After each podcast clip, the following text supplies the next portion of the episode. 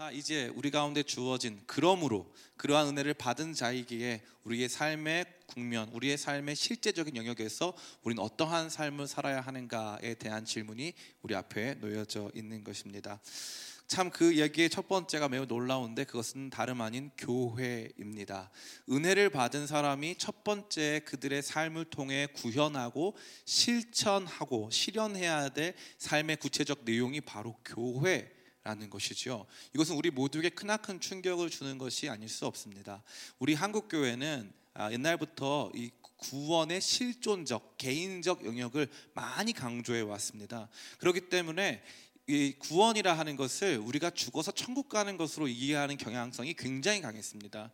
그런데 사도 바울이 은혜를 받아 이제 하나님 자녀된 우리 거룩한 사명 가운데 놓여진 우리 이제 이방인이었지만 이제 예수 그리스도 안에서 우리의 막힌 담을 허셔서 우리를 화평케 하시는 예수 그리스도의 놀라운 사역으로 참 유대인 된 우리가 어떠한 삶을 살아야 하느냐 구원받은 우리의 삶의 완전한 변화가 이르르는 첫 번째 지점이 교회라고 말해준다는 것은 구원받은 모든 사람은 교회로 구원받았다 교회로 부름받았음을 알게 해 주는 것입니다. 저는 이와 관련된 내용을 굉장히 자주 빈번하게 설교한 적이 있습니다. 우리 기독교 신앙인들의 가장 기초적인 기도의 내용 우리의 고백은 무엇입니까? 바로 주 기도문입니다 주기도문에 등장하지 않는 것은 무엇일까요? 1인칭 단수가 등장하지 않습니다. 주기도문은 언제나 1인칭 복수로 등장합니다. 그래서 이 기도는 개인의 기도가 아니라 공동체의 기도라는 것이죠. 그래서 우리는 공동체로 존재하게 되는 것입니다. 그러기에 사도 바울은 구원받은 하나님 자녀들이 누리는 첫 번째 변화, 첫 번째 실천 영역을 교회로 상정하고 저와 여러분들이 어떠한 교회를 어떠한 모습으로 세워가야 할지에 대해서 말해주고 있는 것입니다. 특별히 우리는 비상 시국을 예, 맞았습니다.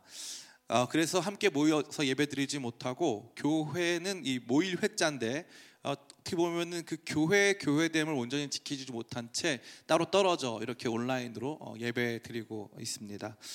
아무래도 제가 생각했을 때는 이러한 우리가 내용을 교회라고 하는 내용을 지금처럼 잘 생각해 보고 다시 한번 반추할 수 있는 기회가 많이 없을 듯 합니다. 저는 사실 이, 이 기간 동안 여러분에게 특별 설교를 어, 전하기를 원했습니다. 사실 코로나 19 사태를 극복할 수 있는 방안들 또 그러한 코로나 19 사태를 우리가 대하는 태도들에 대해서 설교하려고 했는데 하나님께서 계속 저에게 청년 예배만큼은 계속적으로 이 은혜를 선포하라 어, 또 말씀하신 바가 있기에 여러분 모두에게 이 말씀을 전할 때에 참 흥미로운 것이 교회로 모이지 못한 우리가 교회에 대해서 생각해 보는 그래서 우리가 다시 모였을 때 정말 새로운 모습의 교회로 정말 참된 모습의 교회로 함께 세워가자 하는 취지를 가진 말씀이 있지 않을까 하는 생각을 하게 됩니다. 아무쪼록 오늘 말씀을 통해 우리가 서 있는 이곳, 우리가 함께 모여 있는 이곳, 우리가 하나 된 바로 이 지점, 바로 이 교회가 주님 앞에서 우리가 세워가야 할 구원받은 하나님 자녀의 첫 번째 과업이고 실천 영역임을 기억하여 우리 다시 만났을 때 또 우리가 각자 떨어져 있다 할지라도 한 교회로서의 참된 모습을 같이 세워가는 복된 청년 성도들 다 되시기를 예수님의 이름으로 축원합니다. 오늘 본문의 내용은 대략 세 가지 정도로 압축하여 생각해 볼 수 있습니다. 저는 본문을 순서대로 살피기도 하고 때로는 거꾸로 살피기도 하는데 또 때로는 본문은 논리적 순서에 따라 설명하기도 합니다. 오늘은 그 세 번째 방법론이 될 텐데요. 본문을 논리적 순서에 따라 여러분에게 설명드리고자 합니다. 그 가운데 먼저 보게 되는 것은 첫 번째 교회의 통일성입니다. 제가 이것을 단일성이 아닌 통일성이라고 말씀드린 것을 여러분 주목하셔야 합니다. 단일성이라는 것은 더 이상 나누어질 수 없는 하나의 성격을 의미합니다. 금을 잘게 쪼개면 뭐가 되죠? 금입니다. 은을 잘게 쪼개도 은이 되는 거죠. 그러니까 이거는 단일한 물체가 되는 것입니다. 금이나 금이나 은과 같은 것들. 이것은 아주 단순하여서 그 자체로 하나의 유니티, 하나의 단일체로 어, 이 존재하는 것이죠. 그러나 교회는 이러한 단일한 성격이 아닌 통일된 성격, 통일성의 성격으로 존재합니다. 통일성이란 다양한 부분들과 개체들이 유기적으로 하나를 이루는 것을 의미하는 것이죠. 오늘 본문은 또 그래서 끊임없이 교회의 통일성에 대해서 말해주고 있습니다. 가만히 보니까 여기에는 하나의, 하나됨, 한 이와 같은 우리의 통일된 내용들을 담고 있는 부분을 아주 많이 보여주고 있습니다. 특별히 우리가 어떠한 하나됨을 가지고 있는지에 대해서 본문은 매우 장황하게 이야기해 주고 있는데요. 우선적으로 믿음의 대상과 내용이 하나임을 말해 줍니다. 오늘 본문의 4절과 6절, 4절부터 6절까지의 말씀 우리 같이 한번 읽어보겠습니다. 여기 방청객들이 많이 계시거든요. 이분들의 존재의 목적을 생각해 보며 같이 한번 읽어보겠습니다. 시작. 몸이 하나요, 성령도 한 분이시니 이와 같이 너희가 부르심의 한 소망 안에서 부르심을 받았느니라. 주도 한 분이시요, 믿음도 하나요, 세례도 하나요, 하나님도 한 분이시니 곧 만유의 아버지시라. 만유 위에 계시고 만유를 통일하시고 만유 가운데에 계시도다. 아멘. 교회는 이러한 통일된 내용을 중심으로 하고 있다는 거죠.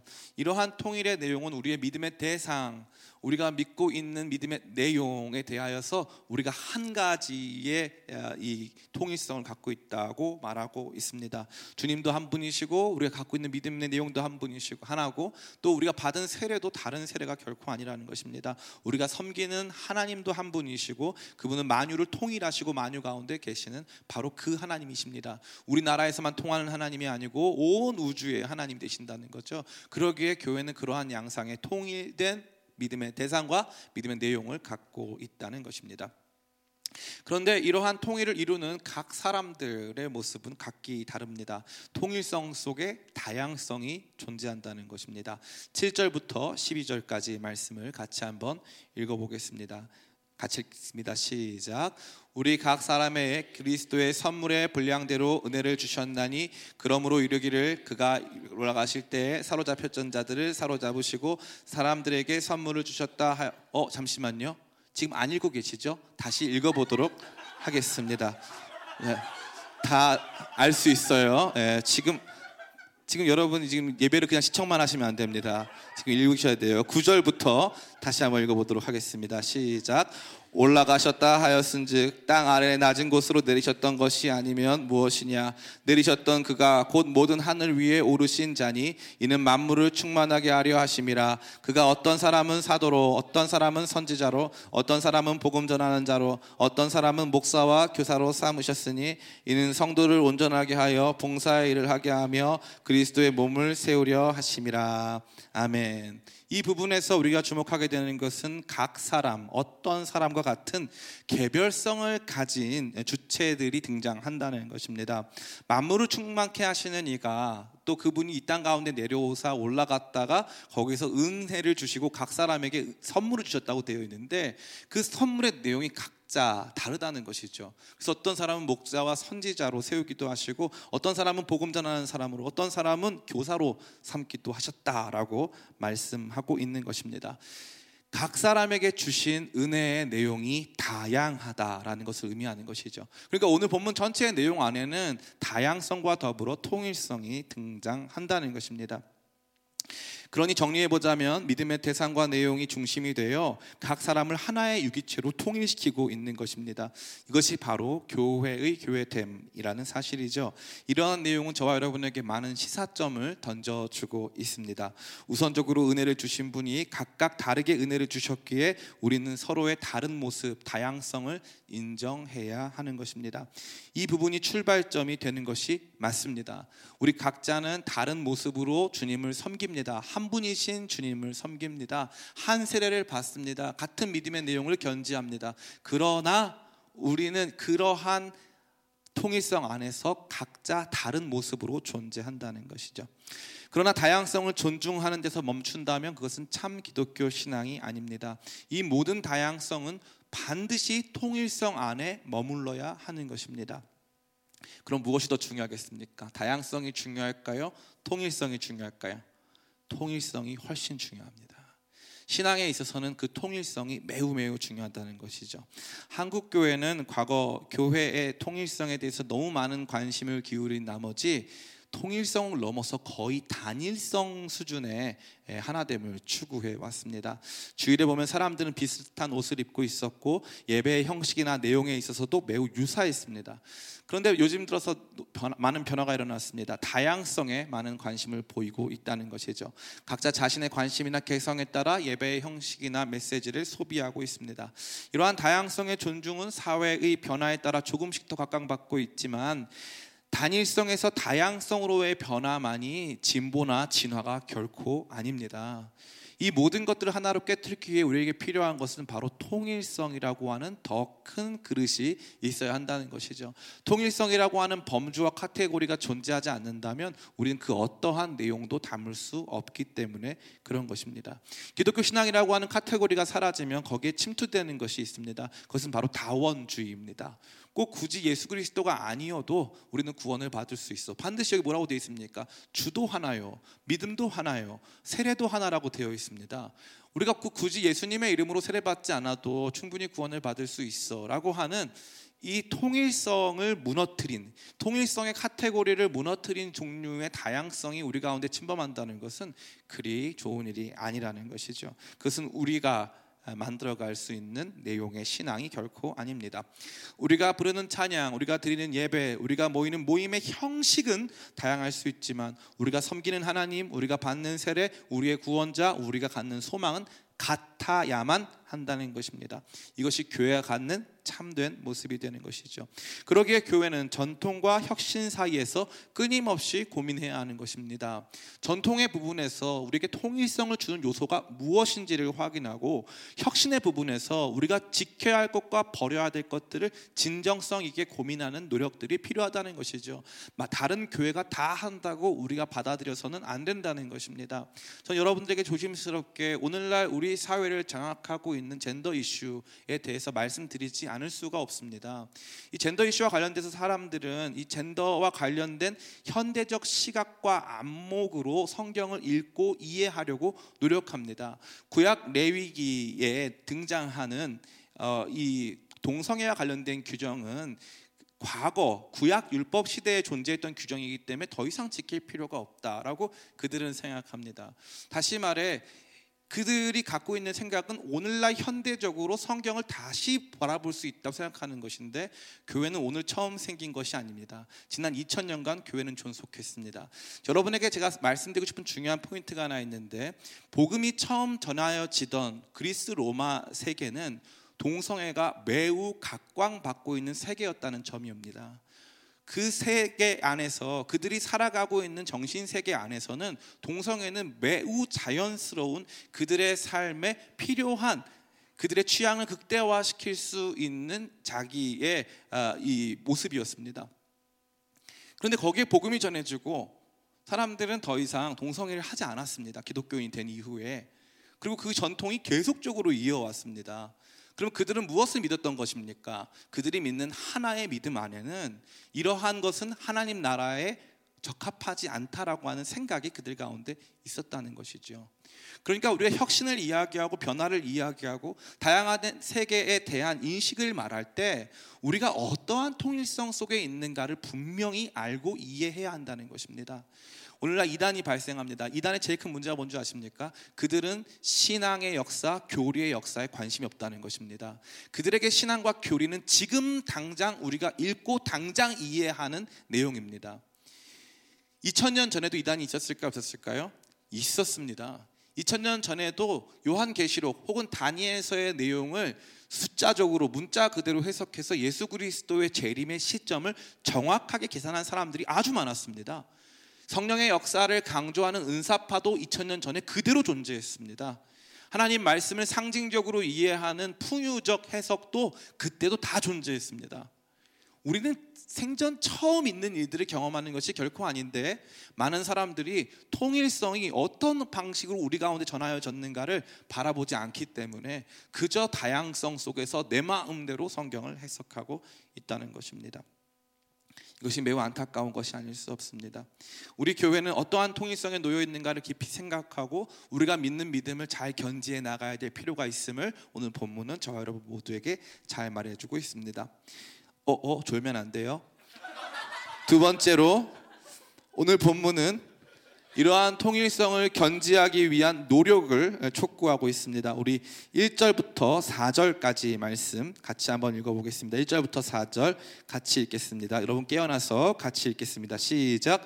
그러므로 주 안에서 갇힌 내가 너희를 권하노니 너희가 부르심을 받은 일에 합당하게 행하여 모든 겸손과 온유로 하고 오래 참음으로 사랑 가운데서 서로 용납하고 평안에 매는 줄로 성령이 하나 되게 하신 것을 힘써 지키라. 몸이 하나요 성령 성령도 한 분이시니 이와 같이 너희의 부르심의 한 소망 안에서 부르심을 받았느니라. 아멘.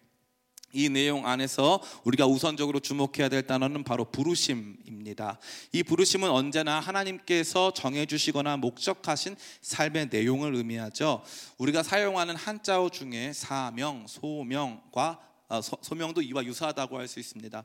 소명을 대표적으로 들 수가 있는데 소 소는 어, 바소 모모할 바 뜻하는 것이고 이 명은 명령할 명을 뜻하는 거죠. 그러니까 소명은 뭐냐면 명령한 것을 의미하는 거예요. 명령 받은 것. 여기까지 생각해 보면 우리가 뭐 목사님 그렇군요 할 수 있는데 가만히 생각해 보면 우리의 삶을 뭐라고 하죠? 생명이라고 하지 않습니까? 삶에 대한 명령이 있다는 거예요. 살아야 한다. 너는 이제 살아라 라고 하는 삶에 대한 명령이 존재한다는 것입니다. 참 옛날 사람들 너무 지혜로웠던 것 같아요. 살아났는데 왜 살아야 되냐를 질문할 수 있지 않겠습니까? 내가 장애를 갖고 태어났다던가 너무 불행한 삶을 살아가고 있는데 왜 살아야 되느냐라고 질문한다면 아마 과거의 모든 사람들 동서고금을 막론하고 모든 사람들이 이렇게 대답할 겁니다. 살아야 하는 명령이 존재하는 것 같다. 내 삶을 지정하고 명령하신 더 높고 고귀하신 존재가 있는 것 같다라고 아마 말할 것 같아요. 그와 같습니다. 여기서 사도 바울은 부르심이란 단어를 많이 사용해요. 그러니까 교회를 긴장하셨죠? 네. 그러니까 교회를 이룬다는 것은 인위적으로 이뤄가는 것이 아니고 하나님의 매우 자연스러운 부르심이라는 것을 우리 모두에게 말씀한다는 것이죠. 매우 필연적이고 분명한 부르심, 분명한 명령이 있다는 사실입니다. 제가 갖는 우려 중 하나는 이번 코로나 사건 해결 이후의 문제입니다. 교회 공동체성과 통일성이 심각하게 위협받지 않을까 하는 것인데 이것은 매우 중대한 것입니다. 우리는 은혜를 입었습니다. 구원의 은총을 경험한 것이죠. 죄인이었던 죄로 말미암아 죽었던 우리가 예수 그리스도의 죽으심과 부활로 말미암아 생명으로 살게 되었습니다. 우리가 받은 새로운 생명은 요한일서 말씀에 따르면 그 아들 예수 그리스도 안에 있던 생명이었습니다. 그 생명이 우리 가운데 들어와 죽은 우리를 살리어 하나님 아버지의 자녀가 되게 해 주셨습니다. 그 위대한 은혜가 개인적으로도 충만한데 그 주님께서는 그 자녀들을 홀로 두지 않으시고 한 교회로 모이라 소집시켜 주신 것이죠. 헬라어도 이와 같은 아, 이 내용을 잘 반영해주고 있습니다. 헬라어로 교회를 에클레시아라고 하는데 이 에클레시아가 부름 받았다라는 뜻이에요. 부름 받은 사람들. 그러니까 모였는데 특정한 목적에 의해 부름 받았다라고 말해주고 있는 것이죠. 그러기에 교회는 부름 받음의 현재가 현재가 되는 것입니다. 사랑하는 성도 여러분, 저는 이 내용이 참 너무나도 많은 아, 메시지를 던지고 있다는 것이죠. 그것은 무엇입니까? 우리가 가지고 있는 이 다양한 모습 가운데 우리가 이 부르심을 확고히 유지하고 지켜야 하는 노력이 필요하다는 것을 이 본문은 잘 보여주고 있기 때문에 그런 것입니다. 그 내용은 무엇이죠? 여기 가만히 보니까 이러한 부분이 있어요. 여기 보면은 뭐라고 되어 있냐면은 힘써 지키라라고 되어 있어요. 3절 말씀인데 평안에 매는 줄로 성령이 하나 되신 되게 하신 것을 힘써 지키라라고 말해주고 있는 것입니다. 이러한 부르심을 힘써서 지켜야 할 필요가 있다는 것입니다. 근데 가만히 생각해 보세요. 이건 누가 하나 되겠다고 돼 있어요. 성령이 하나 되겠다고 되어 있어요. 어 목사님 그럼 이거 성령의 역할 아닙니까? 목사님 그 성령께서 하시는 일인데 우리가 어떻게 이것을 유지할 수 있습니까? 그런데 흥미로운 것은 성령께서 하나 되게 하신 이 일에 대한 책임이 이 일을 더욱더 공고히 하고 유지시켜야 하는 책임이 우리 가운데 있기에 힘써 지키라고 말하고 있다는 것입니다. 여기 등장하는 힘써 지키다는 것은 부지런하다, 열심을 내다 이 뜻이거든요. 그러니까 성령께서 우리를 하나 되게 하신 이 내용들을 힘써 지켜야 한다는 것입니다. 교회는 바로 그러한 부르심 속으로 초청받았다는 것이죠. 저는 군에서 통신병으로 근무하였습니다. 쉽게 설명하면 군 통신망에서 기지국 같은 것을 아, 세우고 운영하는 역할을 했습니다. 한 번은 군단급의 큰 이 훈련에 참가한 적이 있습니다. 뭐 개인적으로 제가 참가하고 싶어 참가하는 게 아니고 다 해야 되는 거예요. 정말 큰 훈련인데 몇 개 군단과 사단이 함께하는 전쟁 시뮬레이션이었습니다. 그러니까 청군, 백군 같은 게 있어가지고 진짜 전쟁 하듯이 하는 거예요. 그래서 육군은 진짜 가서 이렇게 진짜 총은 아니지만 비슷한 거 가지고 가서 땅땅땅 하는 거고 그걸 돕기 위해서 다리도 세우고 그걸 돕기 위해서 전차도 움직이는 진짜 그러한 훈련을 해본 적이 있습니다. 이 승패가 갈리는 훈련이었는데 원래 이 육군 보병들 기준으로는 2주만 하면 되는데 저 통신병 같은 경우는 4주를 하게 되어 있습니다. 저희는 먼저 가서 통신 시설을 구축하고 거기에서 시간을 보내요. 텐트에서 책도 보고 각종 게임도 하면서 듣는 소식이 있어요. 그 너무 힘들어요. 한 달 동안 텐트에 면 되게 힘들어요. 근데 그 갑자기 소식이 있어요. 어, 우리 이겼다는 거예요. 나는 한 게 있어요, 없어요? 없어요. 나는 거기서 통신망 만들어 놓고 책 읽었어요. 책 읽었어요. 책 읽었는데 너무 놀라운 게 우리가 이겼대요. 내가 싸웠어요, 안 싸웠어요? 저는 안 싸웠다고 생각했어요.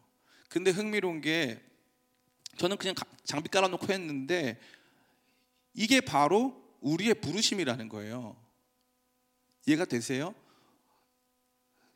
우리는 지나치게 장군 마인드, 영웅 마인드로 우리의 부르심을 이해합니다. 그래가지고 주님께서 나를 어떻게 부르셨는가에 대해서 질문하는 거예요. 주님 저 어떻게 부르셨어요? 저는 어떤 직업을 가지고 어떻게 하나님께 영광 올리고 살아야 돼요? 이게 우리 질문이란 말이죠. 근데 주님께서 뭐라고 말씀하세요? 너희 부르심은 교회를 이루는 거예요.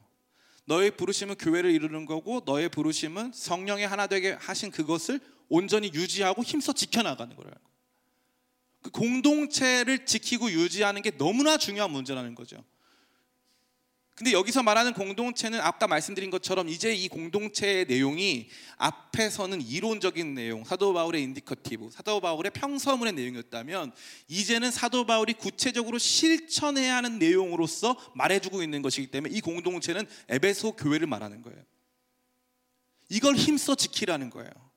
그 다양성 안에 통일성으로 말미암아 교회가 하나 될 수 있도록 힘써 지켜라.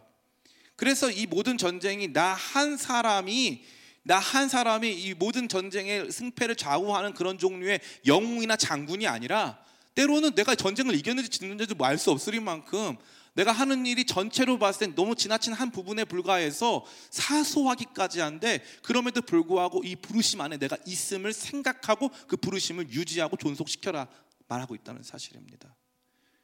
교회를 이루어가는 것은 이만큼 중요한 문제가 되는 거예요. 사람들은 교회를 굉장히 우습게 여깁니다. 목사님, 저는 저 개인의 부르침이 더 중요한 것 같아요. 그렇지 않습니다. 예수님께서 책을 남기셨나요? 예수님이 남기신 책이 아니고 성령의 감동으로 저자들이 쓴 성경이 남아있긴 하지만 예수님이 직접 저술한 책이 남아있지는 않습니다. 예수님이 어떠한 이 특별한 뭐 국가라던가 예수님이 어떤 특별한 물건을 남겨놓으셨습니까? 야 이거 내가 졌던 십자가인데 엄청 귀중히 여겨 이 십자가 잊어버리면 안 되고 난리나 주님 그렇게 말씀하신 적이 없어요. 그럼 예수님이 남기신 것은 무엇입니까? 내가 내 교회를 세우리니. 내가 내 교회를 세우리니. 예수님이 남기신 유일하신 것은 교회예요. 그리고 교회는 어테커, 교회는 공격자입니다. 음부의 권세가 이기지 못하리로다. 음부의 권세가 이길 수 없습니다. 교회가 바로 그러한 역할인 것이고 우리의 부르심은 이 교회의 통일성 안에서의 하나됨을 견고히 끊임없이 열심히 지켜내는 것입니다. 이게 별거 아닌 것 같아 보여도 너무나 너무나 중요한 문제라는 사실이죠. 그러면 이걸 어떻게 목사님 그럼 어떻게 지키라는 말입니까? 이 지켜야 한다는 내용 속에 담겨 있는 것들이 참 흥미롭습니다. 우리 2절과 3절 같이 한번 읽어 보겠습니다. 시작. 모든 겸손과 온유로 하고 오래 참음으로 사랑 가운데서 서로 용납하고 평안에 매는 줄로 성령이 하나 되게 하신 것을 힘써 지켜라. 아멘. 참 충격적인 것은 하나 되게 하시는 분, 즉 통일성을 주시는 분은 성령님이신데 성령께서 다 하신 게 아니고 우리에게 책임을 주셨단 말이에요. 그런데 그 중심에 겸손, 온유, 사랑, 용납과도 같은 단어들이 다 등장한다는 것입니다. 그러니까 공동체의 하나됨을 유지하는 것은 공동체의 순수성에 있지 아니하고 공동체의 하나됨을 유지하는 것은 공동체의 사랑에 있다는 거예요. 공동체의 용납과 온유, 오래 참 등이 있다는 거죠. 그러니까 사랑이 우리의 통일성을 존속시켜 준다는 것입니다. 저는 우리 기쁨의 교회가 이번 일을 말미암아 이런 모든 이 수고와 이런 모든 어려운 시간들을 다 견디고 나서 새롭게 교회를 세울 때 사랑으로 거룩한 통일성을 날마다 지켜가는 복된 교회 되길 간절히 바랍니다. 정죄하고 또 여러 가지 부분에서 연약한 우리의 모든 것들을 밝히고 드러내는 것으로 우리 교회를 지켜내는 것이 아니고 그러하 그렇게 만들어낸 그렇게 창조된 순수성은 엄밀히 말해서 바리새인적이라고 할 수 있습니다. 교회의 참다운 가치는 서로 사랑함으로 거룩한 통일성을 유지하는 것이라는 것을 여러분 분명히 알아가시기 간절히 바랍니다. 세 번째입니다. 이제 교회는 다양성 속에 통일성이 존재한다. 그 통일성을 지키는 것이 유지하는 것이 우리가 부름받은 자리다라는 것을 생각해 봤다면 그러면 그런 그렇게 세워진 교회는 어떤 성격을 갖고 있냐? 교회는 성장한다. 교회는 자라가야 한다. 이게 뭐 아주 중요한 내용이 되는 것입니다. 12절부터 16절까지 말씀입니다. 우리 한 목소리로 같이 읽겠습니다. 시작. 이는 성도를 온전하게 하여 봉사의 일을 하게 하며 그리스도의 몸을 세우려 하심이라. 우리가 다 하나님의 아들을 믿는 것과 아는 일에 하나가 되어 온전한 사람을 이루어 그리스도의 장성한 분량이 충만한 데까지 이르리니 이는 우리가 이제부터 어린아이가 되지 아니하여 사람의 속임수와 간사한 유혹에 빠져 온갖 교훈의 풍조에 밀려 요동하지 않게 하려 함이라. 오직 사랑 안에서 참된 것을 하여 범사에 그에까지 자랄지라. 그는 머리니 곧 그리스도라. 그에게서 온몸이 각 마디를 통하여 도움을 받음으로 연결되고 결합되어 각 지체의 분량대로 역사하여 그 몸을 자라게 하며 사랑 안에서 스스로 세우느니라 아멘. 여러분 읽으신 이 내용 안에 제일 많이 등장하는 동사가 어떠한 동사입니까? 예, 그렇습니다. 성장과 관련된 예, 동사입니다. 여러분 다 대답하신 것을 제가 들었습니다. 그러니까 교회는 성장해야 된다는 거죠. 여기 보니까 세우려 하심이라 장성한 분량이 충만한 데까지 이르리니 그에게까지 자랄지라 그 몸을 자라게 하며 사랑 안에서 스스로 세우느니라. 세운다, 자라게 한다, 성장한다 이러한 내용들이 가득 차 있다는 것이죠. 이러한 성장과 성숙의 방향도 규정되어 있습니다. 이러한 성장과 성숙의 방향은 어떠한 방향입니까? 13절에 보니까 온전한 사람을 이루어 그리스도의 장성한 분량이 충만한 데까지 이르리니 이렇게 말하고 있어요. 바로 예수 그리스도의 모습으로 교회가 자라가야 한다는 것입니다. 만약에 저에게 여러분이 물어보신다면 목사님 예수 그리스도의 모습으로 자라간다는 게 무엇입니까? 라고 물어본다면 여기 답이 또 있습니다. 뭐라고 되어 있습니까? 15절에 있습니다. 오직 사랑 안에서 참된 것을 하여 범사에 그에게까지 자랄지라. 아멘. 사랑 안에서 참된 것을 함이 바로 범사에 그에게 자라는 모습이 된다는 거죠. 사랑과 진리 사랑이 통일성이 되주고 진리가 실천의 방법이 되어준다는 거죠. 사랑과 진리 안에서 행동하는 것, 사랑과 진리 안에서 살아가는 것이 그리스도의 장성한 분량의 모습이라고 말하고 있는 것입니다.